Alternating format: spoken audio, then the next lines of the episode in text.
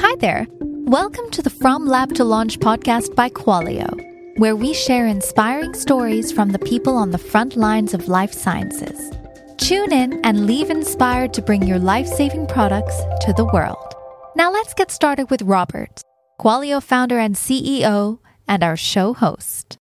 Hi, everyone. Thanks for tuning in. I'm Grant and I help produce this podcast. Before we dive into today's episode with Greg Yap and JP Sanday, who are both partners at Menlo Ventures, I wanted to give a shout out to a listener, Dark Knight 39, who said, It's interesting to hear the backstories of how companies got started and are solving problems today. Rob's accent is fun to listen to, too. And we couldn't agree more there, but we appreciate all of our listeners. If you enjoyed the show, please head over to Apple Podcasts and leave us a review. We read everyone and we'll share reviews on future episodes. Our mission here is to help companies launch and scale life saving products. To launch and scale, a major milestone many founders need to achieve first is getting funding. That's why we wanted to get Greg Yap and JP Sanday on the show.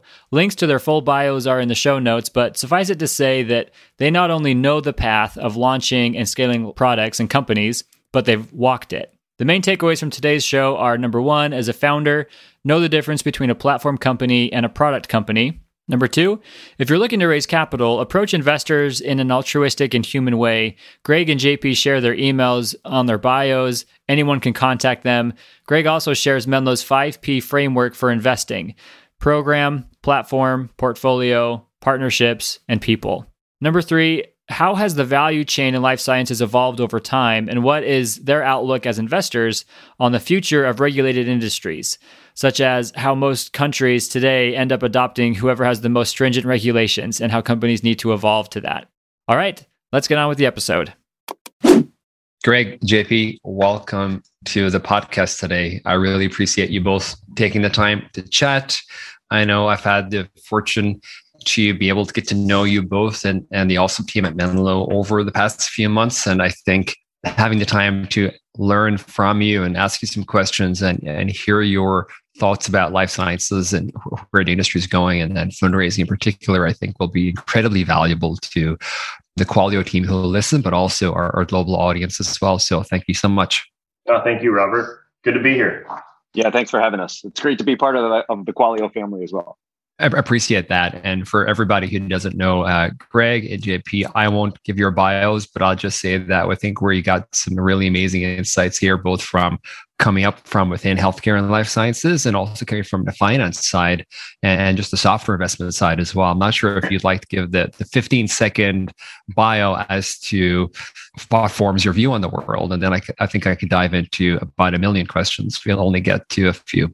Sure. So I guess my 15 second version, Greg's is more interesting, but I my career is like an Oreo cookie. I started as an investor 16 years ago. I was an uh, operator for seven years, and then I came back to being an investor with a totally different level of empathy. And in my first stint as an investor, I was part of a, of a firm that invested in a QMS called Sparta, and I had looked at both technology and healthcare. And so the appreciation of the two coming together and empowering more advancements in life sciences and healthcare is something I've had my eye on for quite some time and haven't seen it from the inside like Greg. But again, like in that Oreo cookie, the middle is always the best part, but the full thing is a pretty interesting bite. I'm kind of the life science half of our of our pairing. You know, I've been an investor only for the last four years, but the 20 before that was all in life sciences and healthcare and operating roles you know, and, and have lived some of the problems and, and challenges that your customers face. Yeah, I worked at Roche for a few years. I ran their cancer diagnostics assay division. And in that role, went through the FDA six different times with class two and class three. Yeah, I've lived through, you know, product launches. We, our portfolio included 400 IVD products. You know, and wow. I've even lived through things like an FDA recall. And so have, have experienced some of the uh, challenges of, of quality management, you know, from a, from a user perspective for sure. Thanks, Greg. Thanks, JP. So when we've surveyed our customers and when we speak to people in the industry, what's consistently the number one challenge that's always on everybody's mind, just like any startup or scale up company is, is typically capital. How do we raise money? Where do we get it from? How do we deploy that? So I think for, for my questions today, lots of it will focus on that journey. But before I get there, I think there's some things that will be really valuable to pause on. One is that in venture capital, you're obviously looking at the world the way it was, the world as it is today, but you're trying to make bets on the way the world is going to be. And I talk as long as people will give me airtime about the changes in, in the industry as I see it. But I, I, think what would be really interesting is to get your perspective. And again, so at you're part of the Qualio team. You're like like H1 Insights. So you're in this replatforming of the life sciences industry is an area you're you're building a lot of expertise in. And Greg, I'm not sure how many boards you're on right now, but there's some amazing companies you're getting to see how they operate from the inside. So I'm curious from both your perspectives, what's the change you're seeing in, in life sciences right now? Yeah, so I will give credit to Greg for H1 because he led our Series A investment, which oh, was the reason we had the great opportunity to co lead the B anyway. But I'd say, look, there are three big things that when we were setting out to say, okay, what parts of life sciences do we need to sort of that, that will undergo the most change or will feel the most stress and in what order? Because timing does matter. And so if you think about following a molecule as an example, all the way through from the r&d and research and discovery of that molecule all the way through commercialization there are a lot of different steps in that process and at the beginning of that journey is kind of where we started investing in a company called benchling and again greg can talk a little bit more about our investments in actual therapeutics companies that are really at the front lines and experiencing this firsthand at firsthand but benchling really becomes i guess the system of record and, and, and kind of the collaborative platform for that process that is very difficult uh, if you don't have it or was difficult i think the pain has started to be felt more as molecules became more complex over time and so mm-hmm. that change within that market caused that to be a more relevant platform where people were willing to part with large dollars to go solve a now new problem that they had on their hands not only efficiency but a way to be more effective and then if you follow the molecule through you know an area that we've looked into and are still looking into is kind of when you start the clinical trial process. That's an area that we think is poised for a lot of disruption. There's a lot of interesting companies that are thinking about the decentralization of clinical trials. I think last year was very transformative to that market. We were looking into it before that, but I think it really is going to be a big catalyst. We think about the big problem in that market is that the same patients and the same investigators are being pinged again and again. There's a lot of burnout from people that run clinical trials. And so identification of enlisting more patients to participate in particular as you get into biologics and more precision medicine is more and more important. And then if you move forward through okay now these life sciences companies have to sort of start engaging with the medical community before that drug makes it out into the market that's where h1 comes in to try to give kind of the science and the commercial arm you know a little bit of, of like a transition um, you know for med and, and, and embodied in these medical affairs teams that they have. And I tell you, along the way, one of the things that we identified is, you know, well, no matter what, there are a few key systems that are needed, a lot, you know, in, in, in addition to all the ones that we just mentioned. And, and quality is one of them because to even have a prayer to get it out into market, you got to be able to prove quality and you got to be able to, um, you know, get approval from the FDA. And so that's an area that had a lot of solutions, but not a lot of great solutions for the way the market was shifting. And the three things I tell you was one about regulation. Like that's only going in one direction, that's up. And it's also becoming more stringent. It's extending to more parts of the chain, I guess, the value chain or the supply chain, so to speak. And I'll talk about that in a second. And they're starting to harmonize. So it's mm. almost like, I guess it's the opposite of the least common denominator, but it's like the most stringent one is the one everybody matches, right? Privacy in the world of yeah. privacy, this happens with GDPR and then CCPA and other things. And so I think the same thing's happening. If Europe raises the bar, the FDA wants to be just as stringent or, mm. or more. And so, and I think those things are for, for good reason, right? That protects us as patients and protects us as consumers. So it's not a bad thing, but that's a reality. And then the second one is, uh, we talked about that supply chain. You know, look at the vaccine for COVID. Those are all collaborative efforts. These are there's a lot more partnership happening. Uh, and Greg will probably talk about our investment in a company called Recursion, which is now very happy Qualio customer. But that's becoming a more collaborative, decentralized process with a lot of different mm. companies kind of participating in the kind of a molecule, making it all the way out into people's bodies or a medical device or yeah. whatever it is. And so there's more people that need it. And then the third piece would just be look, the nature of these companies is changing. These aren't just monolithic companies, again, decentralized, and they're very, you know, there's a lot more AI driven companies like Recursion or Synthego really pushing the boundaries of a lot of different uh, technologies around CRISPR. And so I think that calls for a different system that doesn't slow you down when you need to ensure more and more quality, more and more operating procedures need to be tracked and measured, and and really building quality into the fabric of who you are. Mm. Right, the most innovative companies really truly believe that. And both Synthego and Recursion are both uh, Qualio customers. And that was a big part of our process, understanding that this is really that change, those winds of change, and the mm-hmm. need now for something like this really demands a more modern, flexible, quick to implement solution that doesn't impede somebody from speed and quality, but enhances it. So I'll stop there. It's way too long, but that's, that's super that's helpful. kind of an off the cuff way to think about it. Maybe. Thank you, JP. Greg, for you, I always say that you know this industry hasn't moved very much in hundred years or since aspirin first came on the marketplace for for lots of reasons. I, I also well, the world has changed now. Um, do you agree with that statement? And, and if so, why?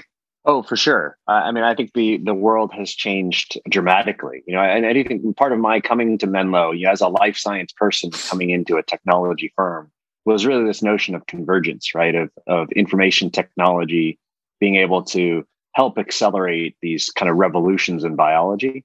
JP mentioned recursion, which I think is a great example of computer vision meeting biology, bringing us unprecedented scale and producing a very uh, a very broad pipeline, right? 30 programs, you know, four of which in the clinic, you know, pretty remarkable for a company of that age. But I think there's lots of other, you know, examples within this kind of one of our thesis areas is around platform technologies. Is there a technology that can really accelerate, you know, really you know not just a single asset you know those can be the traditional biotech companies that are kind of focused around individual assets those can be great mm-hmm. investments you know being honest those are probably not menlo investments right we're looking for something that has a, a technology platform that could really produce a whole portfolio of medicines you know something that that has a you know we we value the the program as well we've published on this 5p framework right where program is is a critical component it's the first component but platform and portfolio are two and three right? And so seeing that combination is something that we definitely anchor on for our therapeutics investments. That's nicely stated. With that, I think the platform piece I've heard you speak about before, and both of you, and I always say this as well, is that it's like velocity matters now. and I think that's that's one of the most exciting things is to see that be incredibly important, and it's definitely definitely one of the lessons I've learned from COVID. And I'm curious, has the last 12 months and the craziness of that has that impacted your thesis or your, your thought about the future very much on the therapeutic side you know in some ways it has heightened i think people's appreciation for mm. therapeutics yeah if, if we recall back to just prior to the pandemic right the the worst regarded industry on the planet the court of public opinion was yeah. pharmaceutical companies right that was Big like pharma. literally the worst right and now you know i think there's some of that criticism was earned right that some of that criticism no. was stuff that the industry really needed to to take a look at and some of it has changed and some of it frankly hasn't but i also think people have gotten a much stronger appreciation right the the life-saving nature of medicines right has been emphasized over the past year yeah. as well. That's helpful for our industry right to remind people of you know why so much money goes into this industry and why so much money frankly comes out of this industry is because it has such a big big impact on on people's lives.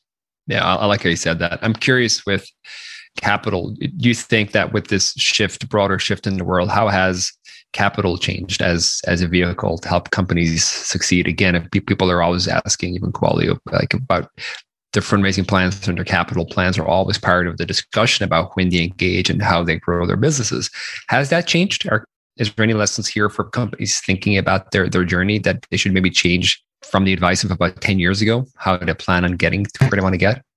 I think it's always kind of been our mentality at Menlo that, you know, despite the fact that today, like, I mean, I don't think anybody worries about there being a shortage of capital or a shortage of options for it. And, and we're getting ever more creative with the ways or it's packaged and yeah. sold, so to speak. I think it's easy to get distracted to think that capital first and strategy mm-hmm. and long term plan second, because yes. it is almost like the notifications on your phone, right? It is just in your face. It is in every news source. It is in everything we talk about. Like we've been desensitized to the word billions I think that's very addicting to listen to that and to and to always be thinking, you know, how can I get a piece of that, or, or how can I, mm-hmm. you know, every company doesn't end up being a ten billion dollar company, and that's okay. You know, I think the more important thing is to say, how can capital be an enabler and not a distraction. Mm-hmm. You know, I think we view our phones in a very similar way. It's kind of a random thought, but if you think about this phone, this is really an enabler to your life and everything you're doing. It enhances what you're doing,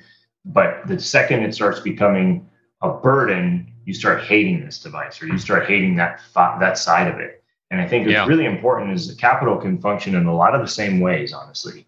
You certainly have to secure your future but don't let the fact that you have money in the coffers change or make you do unnatural things. I think we've learned a lot of lessons of companies that start doing unnatural things and, and unnatural because it's not authentic to who the founders are. It's not authentic to that culture. It's not authentic to maybe, and it's also probably not practical given the market that they're in. Because I always talk about a market is not only about the capital you pour in. You can put a million reps out there with a bunch of quota, but the market absorption rate doesn't change. The market is going to absorb your product at the rate at which it is meant to. The capital doesn't necessarily change that. And so at least the capital not on the on the company that's trying to sell it. And so again, you know, strategy and vision first, capital second. Yeah, I just oh, you're like building on that. that. I think that it's capital exists to help you meet business milestones, right? I think that was that was how I felt as an entrepreneur that's how I feel as an investor, right? And and uh, Robert, you must be thinking through all of these things as well, right? But to me, of course, you know, the the capital raising has gotten bigger and bigger, and it's gotten to be splashier and splashier. But it's really all about you know how, how do you how do you hit the business milestones that are necessary for the long term success of the business? I mean, just think yeah. about this, Robert. An IPO is not a liquidity event; that's a financing of a company. Yeah. But a lot of people forever have looked at it as like an exit. Yeah, it's not an exit it's a financing event. It's a different stage, a different company, yeah. the type of company you have to run once that happens. So even more so today, everybody thinks more about that as an exit than ever before. But surely you can you can exit afterwards. But hopefully you're building a company beyond the point of IPO because then you're on the yeah. treadmill. I don't think I don't think the S one if the S one says this is how the founders exit, I'm not sure that would would Yeah, would that would not play that well, yeah. would it? Yeah, exactly.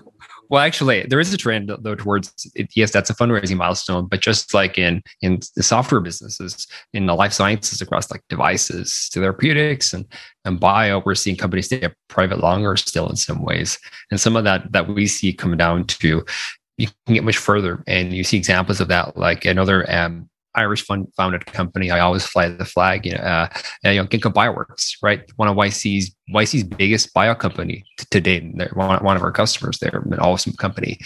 Y Combinator funding life sciences. That would have been ten years ago, right? That would have been like, what are you talking about? But now it's this is possible. So I think this acceleration we see, it's uh, really exciting to see smart people be able to dip their toe in and not have to IPO before they even get a prototype.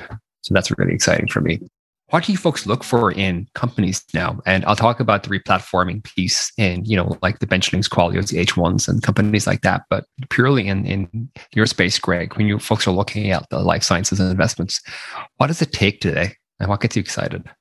I mentioned the five P's briefly. That, mm-hmm. that is, uh, I think, an important framework that we use, right? And those five P's, you know, first is program, right? We're looking mm-hmm. kind of a traditional life science evaluation of the of the value of the lead program. Is that is that a drug that's going to be able to help a lot of patients? Is that a drug yeah. that there's a good economic path for?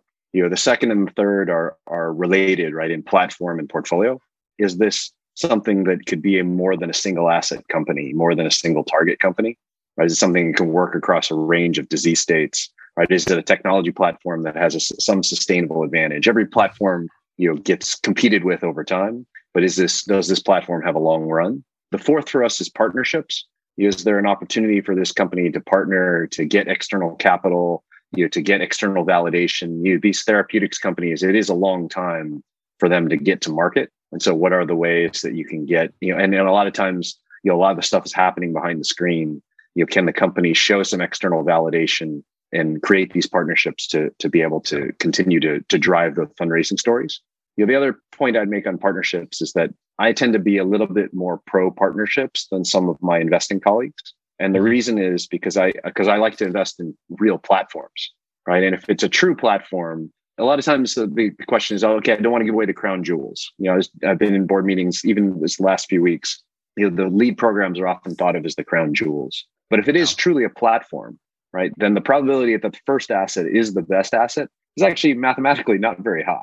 That platform should be able to produce a series of assets, and therefore, you know, a company's willingness to partner should not actually generate too much opportunity cost for that company because you do have a lot of opportunities that can come behind it. And then the, the last the last piece quickly is people. You know, I think the other place where we uh, where we are a little different from some of the traditional life science firms is that we don't uh, kind of take a, an idea out of academia and hire the whole management team and, and build the whole company ourselves. You know, we like to back founders, right? We like to back entrepreneurs who are building the teams, who are going through and, and doing the work. And many of our of our peers in life sciences now have kind of shifted more to the incubation model, where they kind of do that work themselves. You know, we want to actually find those those founders who are who are in it for the long haul. Thank you. I was going back to the platform piece, and I think it's worth calling out that my first experience in the industry directly was like the mid 2000s. And even in the early days of Qualio, a lot of the interactions we would have are with companies who are trying to get a hit and then the hit is the path to the successful exit or path. But what I'm hearing here is, and I actually see this myself, you watched industry, it's it's the ability to generate hits is where the big value is, right? It's the platform that enables you to be a repeatable generator. I think is where the real value comes from, which I think yeah, is really important yeah. to really call out. Yes, I, I, guess I would say, from my view, there's a balance, right? I think the yeah. the platform that's generating the hits is important, but then the biological validation of what do those hits really mean you know, the yeah. higher throughput a platform is, by its nature, the more false positives comes out of it, right? That's just hmm. math, mm. right? And so if you don't have that combination of, you know, kind of high throughput, data driven, you know, that's where the technology piece comes in. And then the yeah. biology of being able to really sort that larger flow of data and to find from there the the true gold. It's that pairing, I think, that makes the difference for the for the companies that we really like.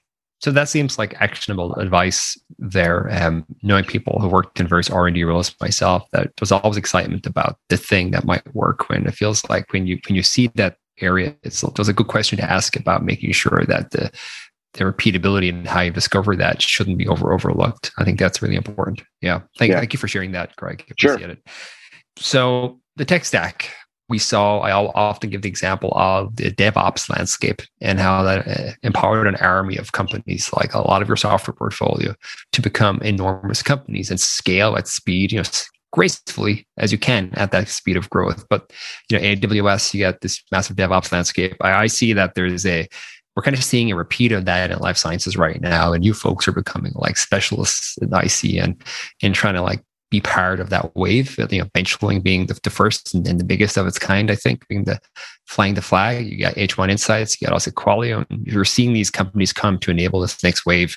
What's your thesis around that and the importance of that? I think this is the difference between a product and a platform. A lot of companies say platform because they feel like it gets them a higher valuation and gets ex- investors excited. But a platform we have certain characteristics that we look for in a company. You know, sometimes they are just a great product and it just could be really revolutionary for that department, that vertical, that whatever uh, type of worker, whatever it is. But when you really have a platform, those are the ones, and you can have great success doing that. And there's nothing wrong with that. Platforms are the ones that become enduring public companies most of the time if they don't get scooped up sooner. But those are the ones that people look to, and then maybe it wasn't apparent initially, but eventually you start understanding how their future products really weave in together and how hopefully even one day you give it to people to build on top of. That's really a platform. Like at first, Salesforce could have been easily looked at as just a database of a bunch of your customers and a bunch of leads. Slowly but surely, as they start rolling out different things and they and the architecture then makes itself a little bit available to people to build on top of. You can now build a life sciences company worth over 100 billion dollars right on top of it uh, in Veeva and so i think benchling certainly you could view it as just the digitized version of the lab notebook but that would be really myopic in understanding both what saji wants to do and the way that they've always viewed themselves and I think that's what we try to look for is how realistic is it for people to really build on top of this in an enduring fashion such that it has many acts to its life, not just one one act. And certainly sometimes that one act is big enough and great enough that is just fine.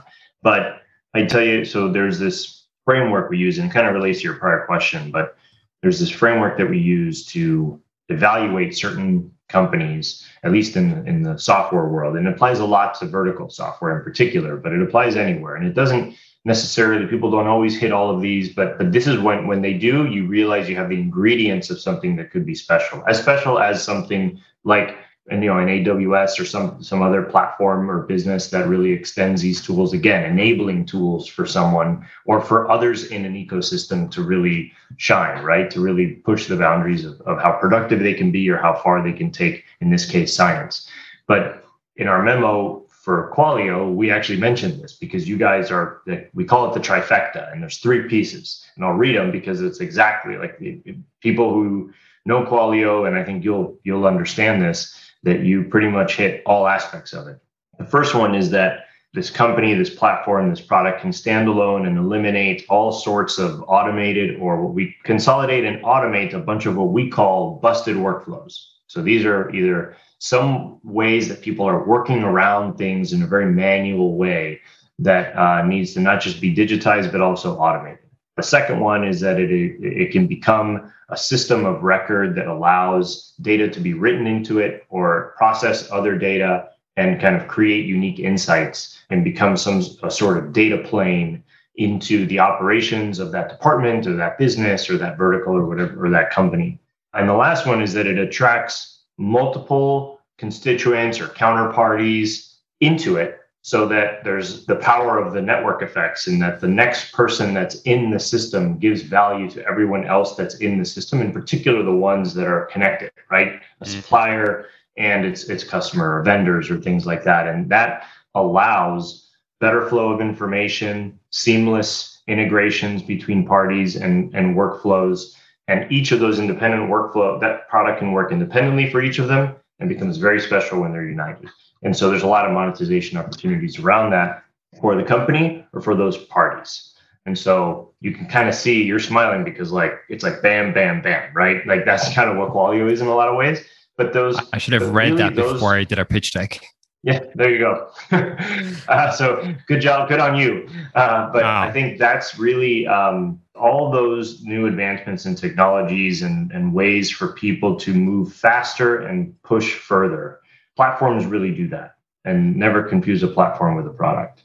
Maybe I'll just add to that saying I, I think this is one of the places where we're really, you know, the, the teamwork for us really comes into play, right? Because I think we're you know, we we invest a lot in vertical SaaS across a lot of different areas. You know, but I think one of the areas that we have picked out as an area rich with opportunity from a customer side, you know, and therefore rich with opportunity from an entrepreneur and, and a company building side, you know, is in life sciences, right? Where there's there are so many workflows.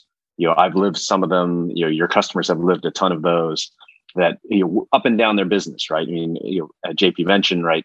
You can talk about in the r&d mm-hmm. side you can talk about in the in the development side and, and manufacturing and regulatory side. You can talk about in the commercial and go to market and medical affairs side right? The clinical trial side. There's there's tons of these workflows that have resisted automation for many years for a lot of different reasons right? Inertia regulation right? There's a lot of reasons why it has but that just means that as we now get into the kind of this this new wave of vertical SaaS mm. companies that life sciences is therefore a, a quite a an area that is ripe for you know for rapid conversion we think at this point right? It was slow to convert yeah. in the previous generations right? Very painful. But now we feel like that's the acceleration of that is happening across many parts of that continuum. That's incredibly well stated. Thanks folks. Um, i know we're about to wrap up, and I got a list of rapid fire questions from the team uh, based on the things that they get asked by the marketplace. You don't have time for all of them, but I, I guess one simple one, and anyone can take this for for the quick response is when should companies start thinking about the quality regulatory pathway and start getting it right? Because you know that's it's the question every company has. And Greg, you might be the person who sees yeah. this go right and go wrong. I'll take that one because I've been a startup CEO and I've been a general manager at a large company and a medium sized company. You, yeah. you have to start thinking about quality when you start thinking about the product, right? That's the, yeah. you know, if you, if in our space, if you're building a regulated product or if you're building a product that could potentially be a regulated product, you have to start thinking about quality when you start, when you start conceiving of the product. Otherwise it doesn't work. Yeah. And as an investor, how do you How important do you view that?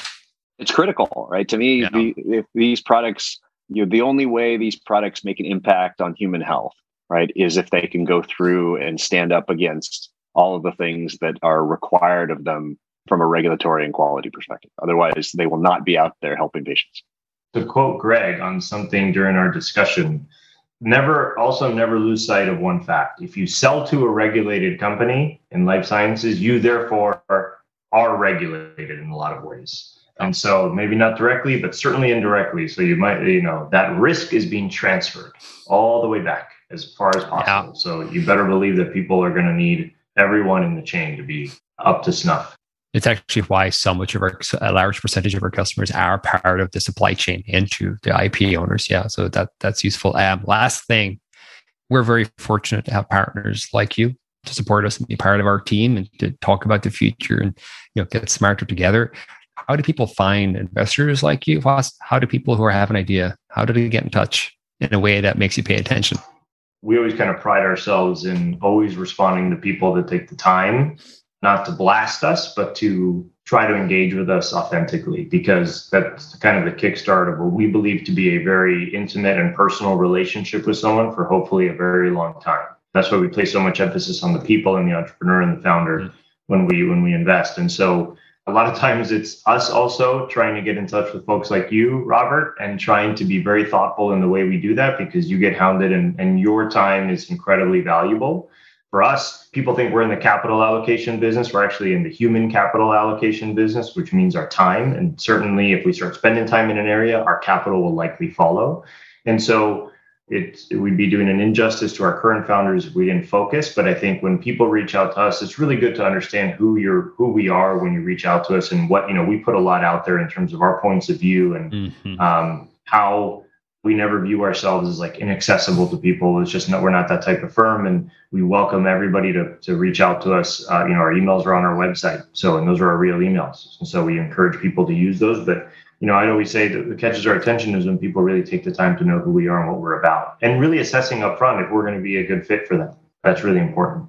Yeah. And I would say, I mean, we do get a lot of inbound, so the it is hard to to get back to everyone. So I do think it's practically an introduction. You know, LinkedIn is a great way to figure out who we know in common, mm-hmm. right? And a, and an intro from another entrepreneur, you know, is absolutely going to get our attention every single time. We'll get our attention. Um, and then, like JP saying, you know, knowing a little bit about us. I mean, I, I, would say the people who I don't bother to write back are the people who have written me and clearly don't know, haven't, don't know anything about me. I don't know. The, I, I'm pretty public about the kinds of things that I'm interested in, and if people think about those things, they can they can make those conversations with investors, not just me, but conversations mm-hmm. with all investors more efficient. Well, I think that's everything. We were a bit over time, but I appreciate it. I could hang on for another hour here to get through all my questions. JP, Greg, uh, this has been really awesome. Thank you for taking some of your, your day to chat and, and share some of your wisdom. I know a lot of people will be very excited to hear it. Our Thanks, pleasure. Robert. Thanks for having us. And um, we're both really excited to be partnered with you. You for listening to this week's episode of From Lab to Launch brought to you by Qualio. If you like what you've heard, please subscribe and give the show a positive review. It really helps us out. For more information about Qualio, our guest today, or to be a guest on a future episode, please refer to the show notes. Until next time.